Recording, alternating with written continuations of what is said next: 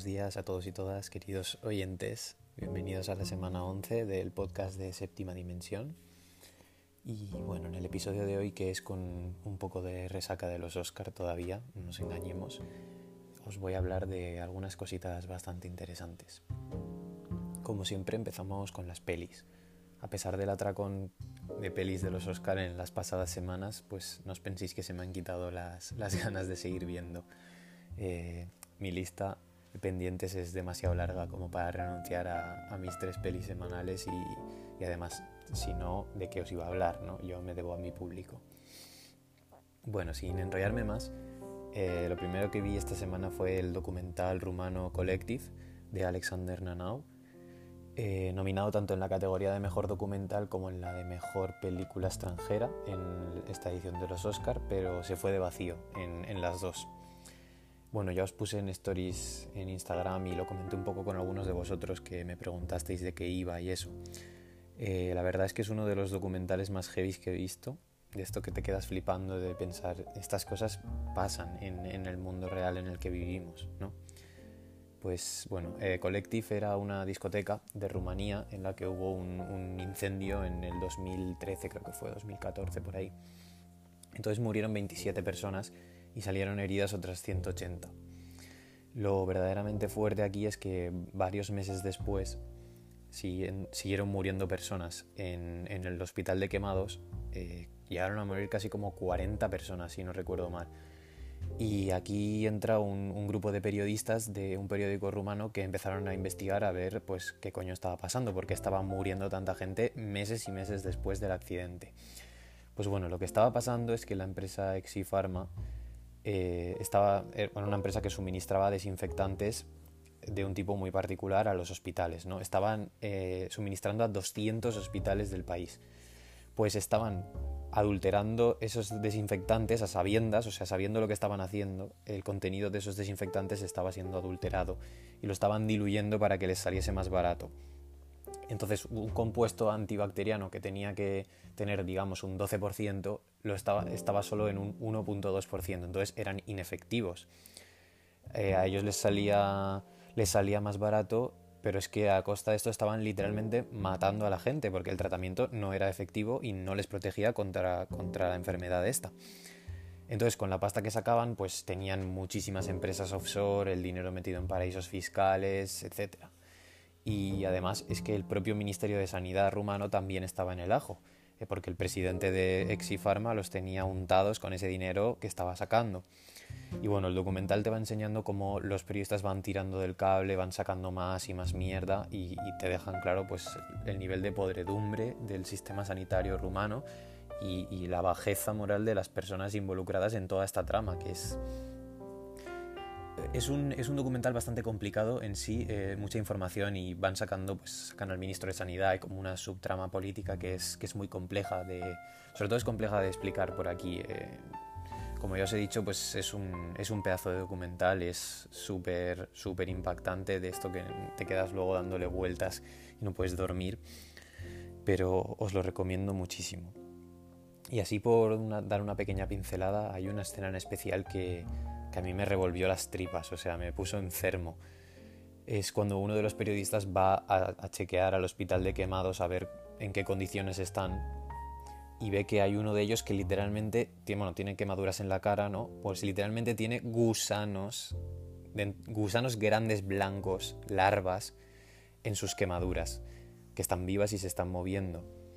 Y entonces luego pues hablan con una médico y les dice pues que igual llevarán un mes sin, sin, duchar a los pacientes, que simplemente pues les echan una toalla encima de la cara para no tener que ver los gusanos cuando entran a las habitaciones a lo que sea. O sea, una puta locura y te deja ver cosas como esta, la, la pérdida de humanidad de esta gente. O sea, estos son animales, no se pueden considerar ni como personas. Y bueno, lo dicho, este documental recomendadísimo y lo tenéis en HBO, si os lo queréis ver.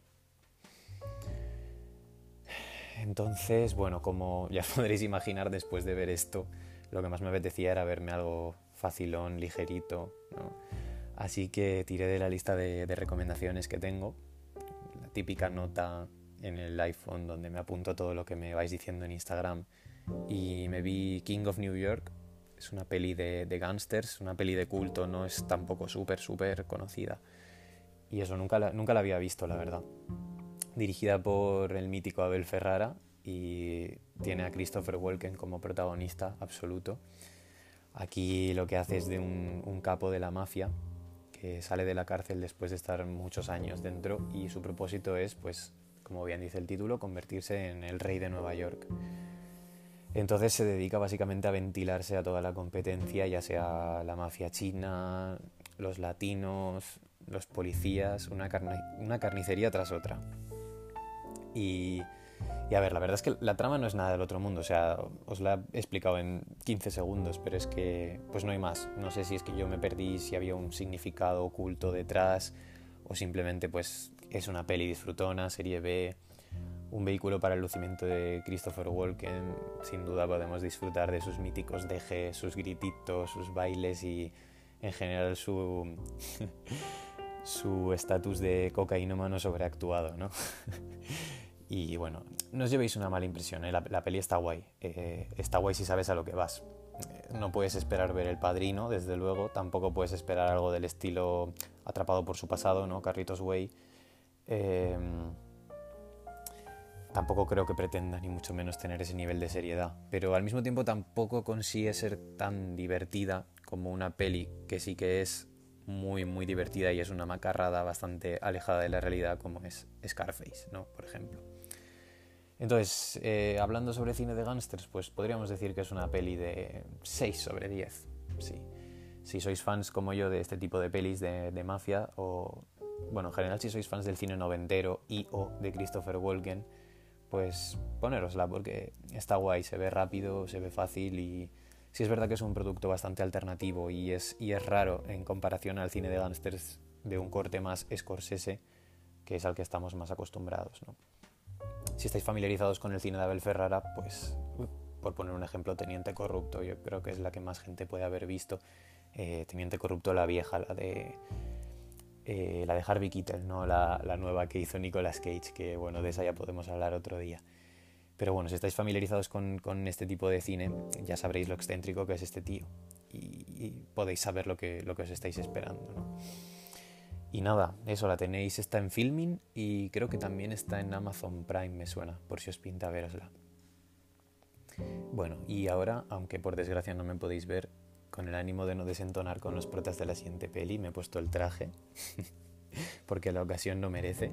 Y bueno, la tercera peli que revisité esta semana fue The Sting, El Golpe, eh, un clásico absoluto del, cine de estafas, dirigida por George, George Roy Hill, ganadora de siete premios Oscar, entre ellos Mejor Película.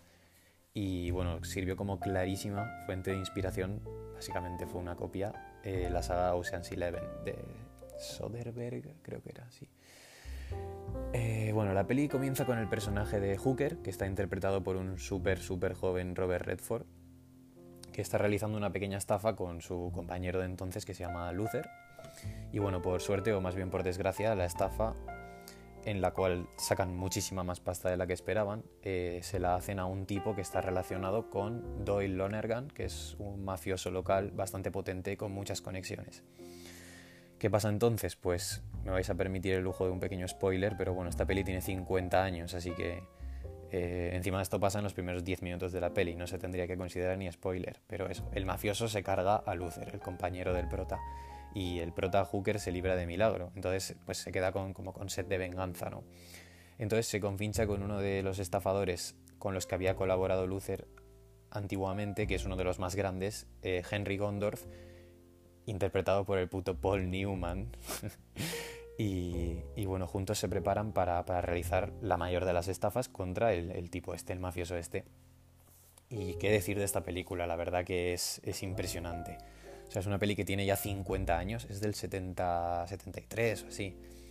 Y como os he dicho, eh, el ritmo que tiene apenas unas pocas, un puñado de pelis actuales pueden imitarle este ritmo y llegar a su nivel. Es una locura lo, entretenida que es, lo bien hecha que está y lo bien que te lo pasas viéndola. Es que no te aburres en ningún momento. Y bueno, qué decir de sus protas, tanto Robert Redford como el que hace del malo, que lo siento mucho, pero no recuerdo el nombre, eh, algo show. Y bueno, todos los secundarios están de locos, pero es que lo de Paul Newman es, es una cosa para darle de comer aparte. Eh, la verdad que, presencia tenía este señor, era increíble. Em, puedes contar con los dedos de una mano a los actores capaces de acercarse siquiera a la presencia que tenía Paul Newman en, todos sus papeles. Y eso, uno de los más grandes de la historia sin duda alguna. Y nada, no voy a enrollarme más con, este peliculón, solo diré que lo tenéis en filming, pero al ser una peli tan vieja, pues yo creo que la podéis encontrar seguro en, un montón de sitios.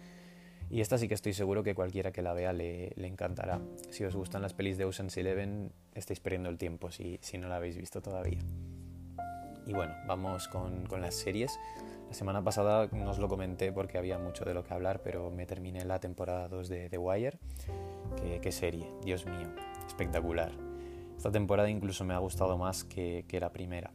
La inclusión de, de la subtrama de, de, los estibadores y en concreto de los personajes de la familia Sobotka para mí resultó un acierto total porque empaticé muchísimo con, con, todos ellos y en general la forma en la que se desarrolla esta subtrama me parece muy muy buena.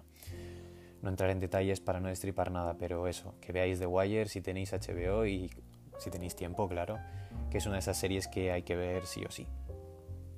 Y bueno, voy por mitad de la temporada 3 ya, que a esta le estamos metiendo más caña, así que seguiré comentando. De momento sigue súper bien. Eh, una temporada centrada en, en, política, que es algo que siempre interesa, así que muy muy buena también de momento. Y mira, ahora de hecho relacionado con The Wire os tengo que comentar también pues que como me estaba gustando mucho la serie me compré el libro que escribieron los creadores David Simon y Ed Barnes. El libro se titula The Corner, A Day in the Life of an Inner City Neighborhood. Y bueno, también habla sobre eso, sobre el tráfico de drogas en las esquinas de Baltimore. Eh, a ver, siendo sincero, no he podido leer muchísimo todavía. Estas últimas semanas voy escaso de tiempo y el gran sacrificado pues ha sido este libro. Pero lo poco que he podido avanzar me parece una pasada. Si estáis faltos de ideas en tema libros y os interesa esta temática, pues yo creo que podríais apuntarlo en vuestra lista de futuribles, sin duda.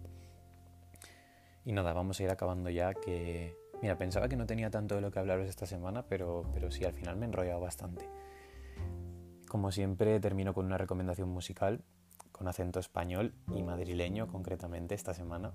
Es el nuevo disco de Israel B, La Cabra, uno de mis artistas favoritos del panorama español, como seguro ya sabéis de sobra por toda la turra que os doy en Stories.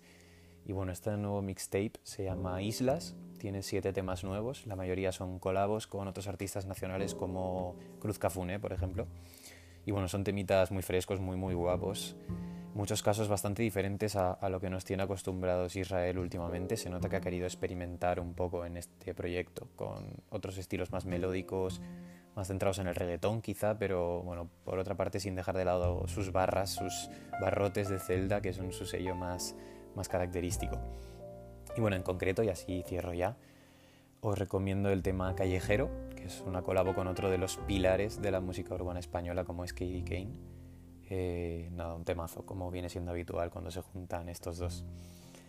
Y nada, esto ha sido todo, gente. Espero que paséis una gran semana y ya sabéis, como siempre, los mensajes directos de Insta están abiertos para todo tipo de sugerencias, comentarios sobre lo que se habla en el podcast y como no, si queréis hacerme cualquier tipo de recomendación o, sugerirme algo para que hable la semana que viene.